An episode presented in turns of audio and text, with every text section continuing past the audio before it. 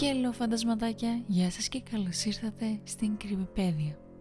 Λοιπόν, σε αυτό το επεισόδιο έχουμε να φυγηθούμε τρεις τρομακτικές ιστορίες από το Reddit, οπότε καθίστε, αναπαυτείτε και ας ξεκινήσουμε.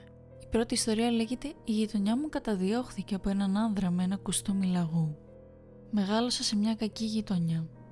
Ως παιδί φοβόμουν τους γείτονές μου που ζούσαν στην ίδια πολυκατοικία μαζί μου και λόγω πολλών άλλων καταστάσεων που θα προτιμούσα να μην συζητήσω με έκαναν πολύ νευρική και πολύ καχύποπτη σε πολλούς τομείς της ζωής μου. Όμως τώρα μπορώ να πω με αυτοπεποίθηση ότι βρίσκομαι σε ένα καλό μέρος. Η γειτονιά μου είναι πολύ ήσυχη, οι γείτονες είναι πολύ καλοί και γνωριζόμαστε μεταξύ μας και έχω φτιάξει και την οικογένειά μου. Αν και όλα ακούγονται τόσο καλά, είμαι πολύ προσεκτική. Δεν θεωρώ τίποτα δεδομένο. Γνωρίζω πάντα ότι κάτι κακό θα μπορούσε να συμβεί σε μας ανά πάσα στιγμή και παρόλο που προσπαθώ να μην το παρακάνω, πιάνω τον εαυτό μου να ανατριχιάζει κάθε φορά που μπορεί να δω κάτι το οποίο δεν μου είναι οικείο. Αυτό που λέω πάντα είναι ότι κρατάω τα μάτια μου ανοιχτά και έτσι περίπου πριν από μία εβδομάδα διαπίστωσα κάτι περίεργο.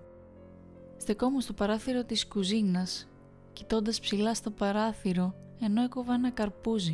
Σταμάτησα αυτό που έκανα όταν τον είδα. Εκεί, στον δρόμο του σπιτιού, πέναντι από εμάς, στάθηκε ένας ψηλός μεγάλος άνδρας ντυμένος με ένα κουρελιασμένο λευκό και ροζ κουστούμι λαγού. Τα μακριά αυτιά που ήταν κολλημένα στη κουκούλα του στέκονταν όρθια, αν και ένα μέρος τους είχε σκιστεί. Δυστυχώς δεν μπορούσα να δω μεγάλο μέρος του προσώπου του. Ήταν ένα ανησυχητικό θέαμα, κυρίως επειδή δεν κουνιόταν καθόλου. Σουφρώσα τα φρύδια μου, φαίνοντας το μαχαίρι μου στην άκρη και κάλυσα τον Τζεν. Του έδειξα τον δρόμο. «Κοίτα». «OK», okay, μουρμούρισε αργά. «Αυτό είναι περίεργο». Μήπως να το πούμε να φύγει; Με φρικάρει, είπα. Μην ανησυχείς, πιθανότατα είναι ο Άντριου που παίζει το λαγό για τα κορίτσια του. Ο Άντριου ήταν ο γείτονας που ζει σε αυτό το σπίτι μαζί με τη σύζυγό του και τις δύο κόρες του. Ο Τζεν είχε ένα δίκιο, αλλά ακόμη δεν ήμουν πεπεισμένη. Κοίταξε όμως το κουστούμι, είναι σαν να το έβγαλε από τα σκουπίδια, είπα. Δώσε μου ένα λεπτό, είπε ο Τζεν καθώς επέστρεψε για να πάρει το τηλέφωνό του. Γεια σου, Άντριου, εγώ είμαι ο Τζεν. Είσαι σπίτι. Κοιτώντας έξω από το παράθυρο, διαπίστωσε ότι το λαγουδάκι δεν κρατούσε τηλέφωνο. Δεν ήταν ο Άντριου. Ναι, είμαι. Ναι, ναι, OK. Okay. Ε, ίσως θα ήθελες να κοιτάξεις έξω από το παράθυρό σου λίγο. Συνέχισε ο Τζεν ακολουθώντας το δάχτυλό του δείχνοντας τον άνδρα.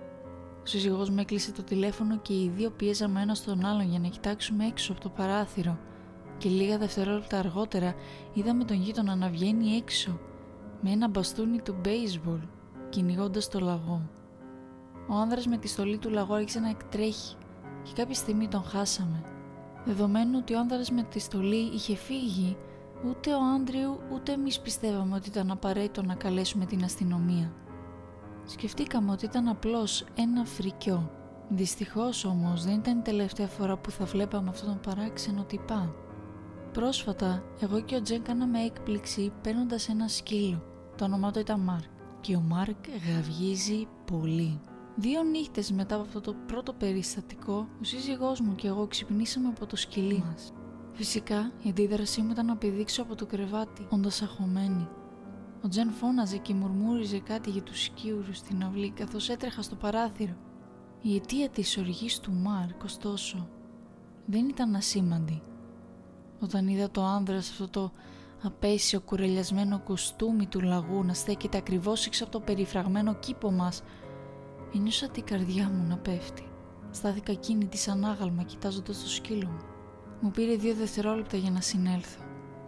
Τον απείλησα ξανά ότι άμα δεν έφυγε θα καλούσα την αστυνομία. Όμως δεν απάντησε.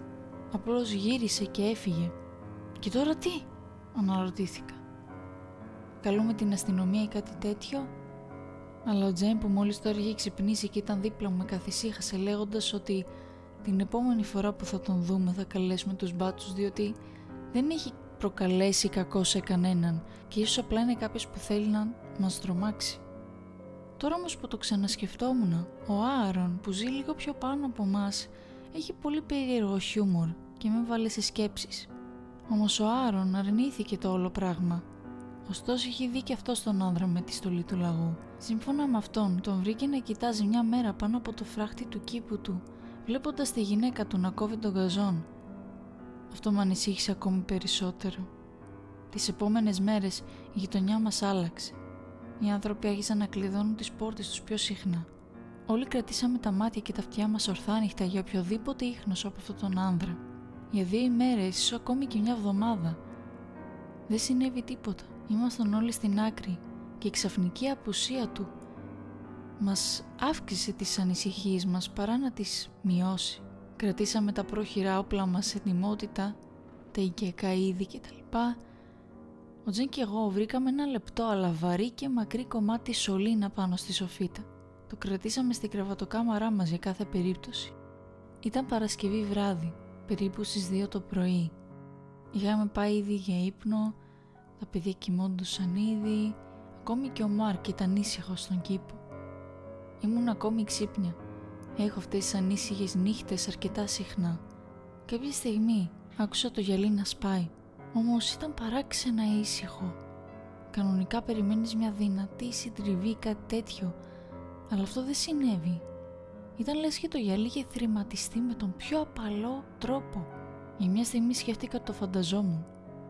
Οι αισθήσει παίζουν συχνά κόλπα σε σένα όταν βρίσκεσαι σε ένα τέτοιο άγχος. Παρ' όλα αυτά, καθόμουν στο κρεβάτι κρατώντας την ανάσα μου καθώς στέντωνα τα αυτιά για να προσπαθήσω να ακούσω άλλους ήχους. Στην αρχή δεν υπήρχε τίποτα. Φαινόταν σαν αιωνιότητα για μένα. Μέχρι που κοίταξα την πόρτα. Την είχαμε αφήσει ανοιχτή πριν πάμε για ύπνο. Όχι ορθά ανοιχτή, απλώς μια ρογμή. Όμως μέσω αυτής της ρογμής είδα ένα άγνωστο, σχεδόν ορατό, αλλά οικείο πρόσωπο να κοιτάει. Ένα πρόσωπο πλαισιωμένο σε μια ροζ κούλα με δύο αυτιά. Η καρδιά μου σταμάτησε όταν τον είδα. Για ένα δευτερόλεπτο ήμουν παγωμένη και το μόνο που μπορούσα να κάνω να καθόμαι και να τον κοιτάζω, σαν να προσπαθούσα να κρατήσω το βλέμμα του και να μην φύγει από το δικό μου. Πριν καταφέρω καν να καταγράψω τις δικές μου κινήσεις είχα ήδη αναπηδήσει στα πόδια μου και είχα ήδη αρπάξει το σωλήνα από το κομμωδίνο. Άφησα μια εντόνη κραυγή καθώς πήδηξα για την πόρτα, μια κραυγή οργής και φόβου. Ήδη ο άνδρας έφτασε στην μπροστινή πόρτα. Είχε προβάδισμα καθώς βγήκε έξω στον κήπο, αλλά ξαφνικά άκουσε ένα πολύ δυνατό κρότο και το επόμενο πράγμα που ήξερε ήταν ότι ο άνδρας άρχισε να κουτσένει και έπεσε κάτω. Στο επόμενο δευτερόλεπτο ήμουν πάνω του. Ήταν στο έδαφος ξαπλωμένος με το στομάχι του και χύμιξα πάνω του χτυπώντας με τα δύο γόνατά μου στη πλάτη του πριν σπάσω το κεφάλι του με το σωλήνα. Ήμουν εκτός εαυτού και γι' αυτό στην αρχή δεν είχα καν παρατηρήσει ότι ο σωλήνας φαίνεται να βυθίζεται στο σώμα του αντί να αναπηδά από αυτό. Ήταν σαν να χτυπούσε ένα αρκουδάκι αντί για ένα άτομο. Η σέρκα του άνδρα φαινόταν λες και έλειωνε. Και καθώς το αίμα μου πάγωσε, σηκώθηκα στα πόδια μου αισθηκτοδός και πριν το καταλάβω, ο άνδρας με τη στολή είχε σηκωθεί και ήδη έτρεχε. Πώς το καλό τα κατάφερε; Δεν έπρεπε καν να μπορέσει να σηκωθεί. Έκανα μια προσπάθεια να συνεχίσω το κυνήγι, αλλά ήταν πολύ γρήγορος. Από εκεί και πέρα, όλα όσα συνέβησαν εκείνη τη νύχτα μου φαίνονται θολά κάθε φορά που προσπαθώ να επικεντρωθώ σε αυτό. Όλα τα φώτα ανάβουν στα παράθυρα των σπιτιών που περιβάλλουν τα δικά μας, η αστυνομία ήρθε και τους είπα τα πάντα, άρχισα να τρέμω, ήμουν φουλ φοβισμένη, δεν, δεν θυμάμαι πολλά πράγματα. Και στη τελική νιώθω καλύτερα γνωρίζοντας ότι του έδωσα πιθανώς ένα μάθημα. Δεν ξέρω όμως τι σχεδίαζε να κάνει σε μας και τι θα έκανε αν δεν είχα ξυπνήσει εκείνο το βράδυ και προτιμώ να μην το σκεφτώ. Το καλό είναι ότι όλοι κατέληξαν να είναι εντάξει και να μην παθεί κανένας τίποτα ούτε η αστυνομία ούτε οι γονείς μας μπορούσαν να κάνουν τίποτα από την περίεργη παρατήρησή μου δηλαδή την περίεργη αίσθηση του άνδρα με το κουστούμι του λαγού μου πρότειναν ότι ίσως το είχα φανταστεί ότι ίσως το σοκ έπαιξε ένα θέμα με τις αισθήσεις μου, το οποίο και σίγουρα είναι πιθανό, δεν θα μπορούσα να το αρνηθώ, αλλά το γεγονός ότι μπόρεσε ο εισβολέας ακόμη να σηκωθεί και να τρέξει μακριά αφού υπέστη πολλαπλά χτυπήματα στο κεφάλι, την πλάτη και τα πόδια του είναι πάρα πολύ περίεργο και όλοι συμφώνησαν ότι είναι σχεδόν ανεξήγητο. Ο άνδρας με τη στολή του λαγού δεν εμφανίστηκε ξανά. Μου αρέσει να πιστεύω ότι άφησα μια μόνιμη εντύπωση σε αυτόν όπως έκανε και αυτός στη γειτονιά μας. Κλειδώνουμε τις πόρτες μας πιο συχνά αυτές τις μέρες. Δεν μπορώ να μιλήσω για όλους, αλλά η οικογένειά μου καθώς και μερικοί άλλοι επένδυσαν σε ασφαλέστερα, πιο ανθεκτικά παράθυρα και υψηλότερους φράχτες. Δεν ξέρω τι θα κάνουν αυτοί που θα διαβάσουν την ιστορία μου, αλλά αν έπρεπε να περιγράψω αυτό το τεράστιο χάος, αν έπρεπε να το ονομάσω με κάποιον τρόπο, θα το έλεγα εν κατακλείδη ότι έτσι απλά ένας ξένος με ένα κοστούμι λαγού άλλαξε ολόκληρη τη γειτονιά μας. Η δεύτερη ιστορία λέγεται «Μην βγεις έξω, αγνόησε όλες τις κραυγές για βοήθεια, ανεξάρτητα από το πόσο ανθρώπινοι ακούγονται». Μη βγεις έξω. Αγνόησε όλες τις κραυγές για βοήθεια, ανεξάρτητα από το πόσο ανθρώπινοι ακούγονται, φώναξε ο μπαμπάς του Άλεξ. Τράβηξε την πόρτα του κελαριού και σταμάτησε να κοιτάει πίσω. Και κλείδωσε αυτή την πόρτα πίσω μου. Ο Άλεξ την έκλεισε, την κλείδωσε, περπάτησε κάτω τις σκάλες και στάθηκε μόνος του στο σκοτάδι, με το φως του φεγγαριού να λάμπει μέσα από μια ρογμή κάτω από την πόρτα. Το υπόγειο ήταν κρύο και παγωμένο. Κοίταξε γύρω στο δωμάτιο και δεν υπήρχε τίποτα άλλο παρά σκουπίδια. Παιχνίδια από την παιδική του ηλικία, σπασμένα έπιπλα που ο μπαμπάς είχε αρνηθεί να πετάξει, στίβες από βιβλία και εφημερίδες, καθώς και τα παλιά αντικείμενα των παππούδων του. Κάποια στιγμή κοίταξε το σεντούκι με τα αντικείμενα της γιαγιάς του. Στο εσωτερικό ήταν μια συλλογή από μικρά ειδόλια πορσελάνης μερικές βελόνες πλεξίματος και καθρέφτη χειρός. Ο Άλεξ το πήρε, σκούψε λίγο τη βρωμιά και κοίταξε με προβληματισμό. Πάνω στον δεξί μου της είδε μια κουβέρτα και μερικά μαξιλάρια, τα οποία ήταν πάνω από ένα παλιό άλμπουμ φωτογραφιών. Κάθισε πίσω στη καρέκλα, τυλίχτηκε με την κουβέρτα και προσπάθησε να κοιμηθεί. Όμως ο Άλεξ ξύπνησε από ένα χτύπημα στη πόρτα. Καθώς άρχισε να ηρεμεί υπήρχε ένα παλό χτύπημα. Ίσως είναι μόνο άνεμος, είπες στον εαυτό του. Ένα άλλο χτύπημα, πολύ πιο δυνατό που το πρώτο ακούστηκε. Υπήρχε ένας σκόμπο στο στομάχι του. Προσπάθησε να μείνει ήρεμος και είπε στον εαυτό του ξανά και ξανά ότι ήταν ο άνεμος, αλλά ήταν τόσο ανήσυχος που υποχώρησε προς τη γωνία του υπογείου και πήγε πίσω από ένα γυάλινο ντουλάπι.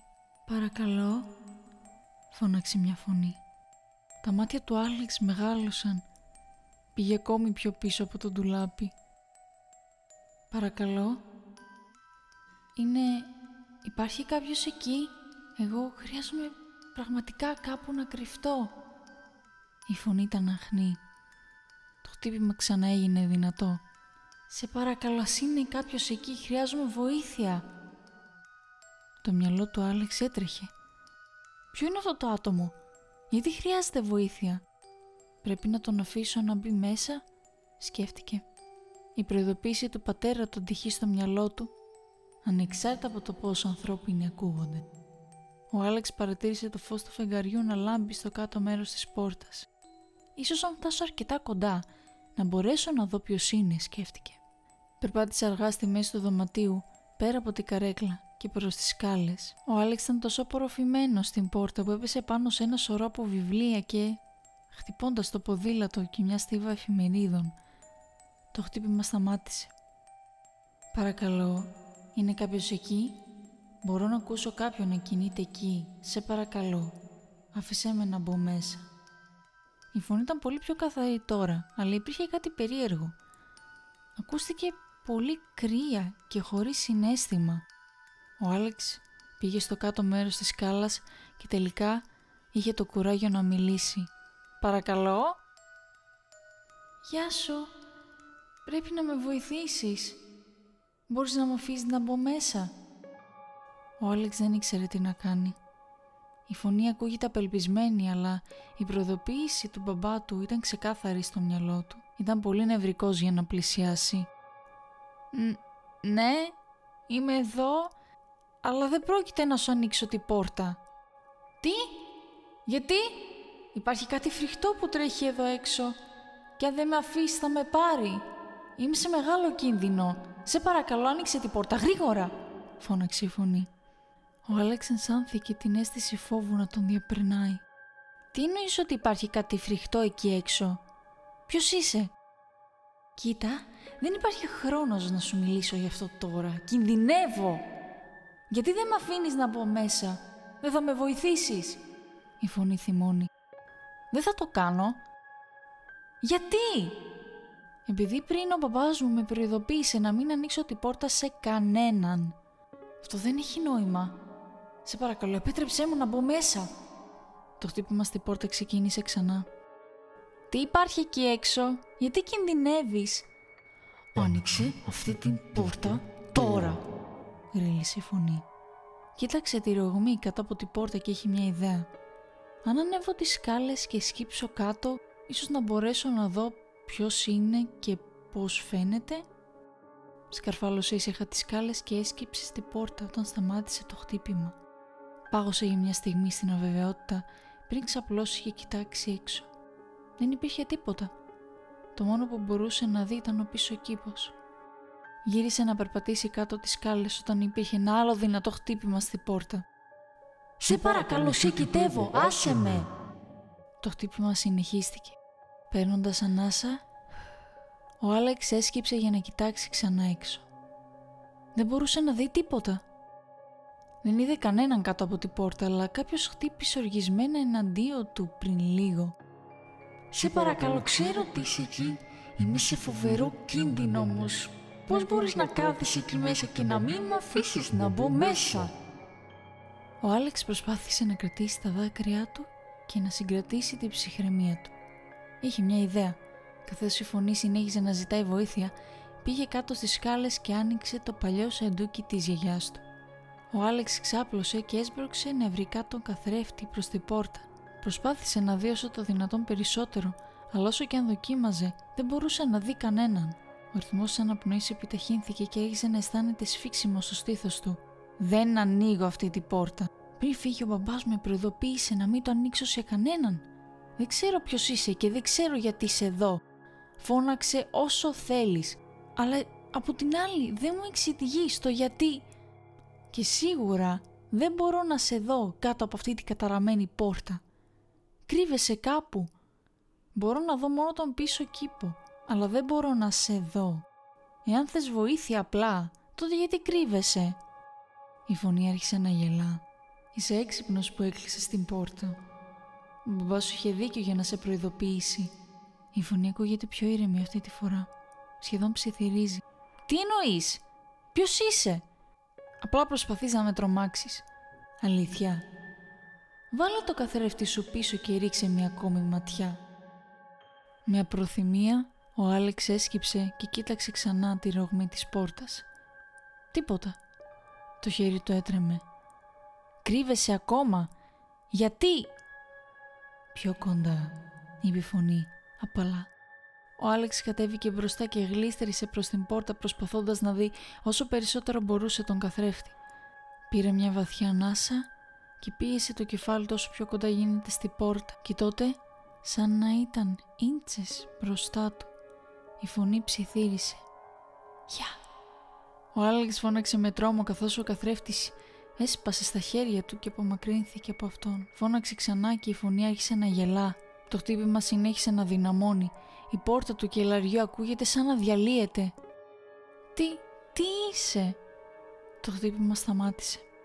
«Τι διαφορά έχει» Ξέρεις ότι είμαι εδώ και δεν θα με αφήσεις έτσι κι αλλιώς να μπω. Θα ήταν πολύ πιο εύκολο να σου δείξω γιατί δεν ανοίγεις την πόρτα κι εγώ... Όχι, φώναξε. Πες μου τι είσαι, πες μου γιατί δεν μπορώ να σε δω; Η φωνή γέλασε και άρχισε να χτυπά ξανά την πόρτα. Ο Άλεξ πήγε πίσω από την τουλάπα, τράβηξε την κουβέρτα πάνω από το κεφάλι του και κάλυψε τα αυτιά του. Κάποια στιγμή Το χτύπημα εξασθένησε. Προσπάθησε να ηρεμήσει και επαναφέρει την αναπνοή του στο φυσιολογικό. Μετά από μερικά λεπτά, που ίσως ήταν ώρες, άκουσε ένα άλλο χτύπημα. «Άλεξ, Άλεξ είσαι εκεί» Ήταν η φωνή του πατέρα του. Βγήκε πίσω από την τουλάπα, κοίταξε την πόρτα και είδε το φως του ήλιου να λάμπει. «Άλεξ, ο μπαμπάς είμαι. Είσαι εκεί; Σε παρακαλώ πες μου ότι είσαι καλά». Ξεπίδησε πίσω από τα έπιπλα και κοίταξε τις σκάλες. Κάτω από την πόρτα μπορούσε να δει τη σκιά του μπαμπά του να στέκεται έξω. Ο Άλεξ, ανακουφισμένος, τρέχει στις σκάλες. «Μπαμπά, πού ήσουν» Υπήρχε κάτι εκεί έξω και προσπαθούσε να με κάνει να ανοίξω την πόρτα. Άλεξ, παιδί μου, είσαι ασφαλής. Έλα να ανοίξεις την πόρτα, πρέπει να φύγουμε από εδώ. Έβγαλε την κλειδαριά και έσπασε μέσα από την πόρτα. Έτοιμος να αγκαλιάσει τον πατέρα του, όμως άφησε μία κραυγή. Τι στο! Ο Άλεξ κοίταξε με σύγχυση. Δεν μπορούσε να δει τον πατέρα του πουθενά. Ο κήπος ήταν άδειος. Μπαμπά! Μπαμπά! Διαπεράστηκε με τρόμο. Ο Άλεξ έτρεξε πίσω στο υπόγειο, χτύπησε την πόρτα και έκλεισε την κλειδαριά. Κατέβηκε τις σκάλες και στάθηκε τρεμόμενος στη μέση του δωματίου. Κάποια στιγμή τα βιβλία κατέρευσαν από το σωρό μπροστά του. Μερικά βιβλία είναι απλά, σκέφτηκε, προσπαθώντας να πιάσει την ανάσα του. Ένιωσε μια αίσθηση ανησυχίας. Ο Άλεξ κρύφτηκε πίσω από το ντουλάπι και τράβηξε την κουβέρτα πάνω από το κεφάλι του. Ακούστηκε ένας ψήθυρος τι υλικό εκ μέρους σου να μου αφήσεις να μπω. Η τρίτη και τελευταία ιστορία λέγεται «Βρήκα μια εξαιρετικά παράξενη έρευνα στο διαδίκτυο. Κανείς δεν ξέρει τι είναι πραγματικά ο πάτος μέχρι να τον χτυπήσουν. Έχω φτάσει σε σημείο να χάνω τη δουλειά μου στα ξαφνικά, ενώ δούλευα εκεί 10 χρόνια και τα φοιτητικά μου δάνεια δεν έχουν ακόμη εξοφληθεί και άρχισα να νιώθω πολύ απεσιόδοξα για τη ζωή μου. Μετά από μία μάλλον κουραστική βραδιά, στην οποία έστελνα δεκάδες βιογραφικά, ήμουνα πτώμα. Όταν ξύπνησα το επόμενο πρωί, αποφάσισα τουλάχιστον να προσπαθήσω να βγάλω λεφτά στο σπίτι, περιμένοντας μια συνέντευξη. Εκείνη τη στιγμή σκέφτηκα ότι ο καλύτερος τρόπος να το κάνω ήταν να ολοκληρώσω εκείνες τις έρευνες στο διαδίκτυο που έδιναν δωροκάρτες 5 δολαρίων και άλλα τέτοια. Θέλω να πω δεν είχα και άλλες εμπορεύσιμες δεξιότητες που θα μπορούσαν να είχαν αποφέρει άμεσα έσοδα, οπότε ή είχα να κάνω αυτό ή θα σπαταλούσα όλη μου τη μέρα παίζοντας παιχνίδια στον υπολογιστή. Αφού τελείωσα τις έρευνες και κέρδισα περίπου 45 δολάρια σε μετρητά και δωροκάρτες, είπα να κλείσω το λάπτοπ μου και να κατευθυνθώ σε ένα μπαρ σε μια προσπάθεια να πνίξω τη μελαγχολία μου όταν το είδα για πρώτη φορά. Δεν έπρεπε καν να ήταν αισθητή η παρουσία του, αλλά για έναν ή άλλο λόγο ήταν. Στη κάτω γωνία του ιστότοπου όπου ήμουν υπήρχε μια μικροσκοπική μοναδική διαφήμιση Ίσως ήταν η απλότητα που με πήρε. Απλά μαύρα γράμματα με άσπρο background να λέει έρευνες για μετρητά. Τουλάχιστον ήταν άμεση με το μήνυμά τους. Μια ακόμη έρευνα δεν νομίζω να πειράξει, σκέφτηκα. Κάθισα πίσω, έκανα κλικ στο σύνδεσμο και ετοίμασα τον εαυτό μου για μερικές ακόμη επίπονες ερωτήσεις. Οι πρώτες ήταν αρκετά απλές. Βασικά δεν ήταν πραγματικές ερωτήσεις, αλλά περισσότερο συλλογή δεδομένων όπως το όνομά μου, η ηλικία μου, το επαγγελμά μου. Νόμιζα ότι ήταν περίεργο που ρώτησαν επίσης το ύψος και το βάρος μου, αλλά δεν το πολύ σκέφτηκα. Το πρώτο πραγματικό ερώτημα ήταν όμως μια διαφορετική ιστορία. Πρέπει να το κοιτούσα με πλατιά μάτια και στόμα για ο Θεός ξέρει πόσο. Αυτό που εμφάνισε στην ουσία η οθόνη μου είναι «Πόσο ισχυρή είναι η επιθυμία σας να κοιτάξετε πίσω σας» Υπήρχαν πέντε επιλογές παρακάτω που κυμαίνονται από καθόλου έως συντριπτική. Δεν υπήρχε εφικτός λόγος για τον οποίο θα έπρεπε να φοβόμουν εκείνη τη στιγμή, αλλά ήμουν. Χαλάρωσα την αναπνοή μου προσπαθώντας να ακούσω μικρούς θορύβους, αλλά δεν υπήρχε κανένας. Μετά από περίπου πέντε λεπτά είχα το κουράγιο για να κοιτάξω. Δεν υπήρχε τίποτα. Αναστέναξα με ανακούφιση και κορόιδευσα τον εαυτό μου ταυτόχρονα. Αυτό ήταν μάλλον κάποιο αστείο. Ωστόσο, αποφάσισα να το διασκεδάσω απαντώντας το ουδέτερο και κάνοντας κλικ στην επόμενη ερώτηση. Η επόμενη ερώτηση έλεγε «Γιατί θα κοίταζες πίσω σου» Χαμογέλασα. πριν πληκτρολογήσω δεν ξέρω στο πλαίσιο απόκρισης και κάνοντας ξανά κλικ στο επόμενο. Αυτή ήταν η τρίτη ερώτηση.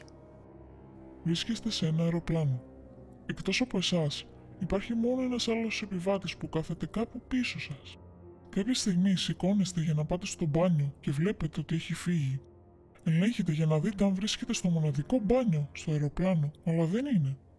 Τι κάνετε; Και πάλι, πρέπει να το κοιτούσα σαν βλαμμένο για σχεδόν 10 λεπτά. Ήταν κάποιο σκοτεινό τεστ προσωπικότητας; Μάλλον ήταν.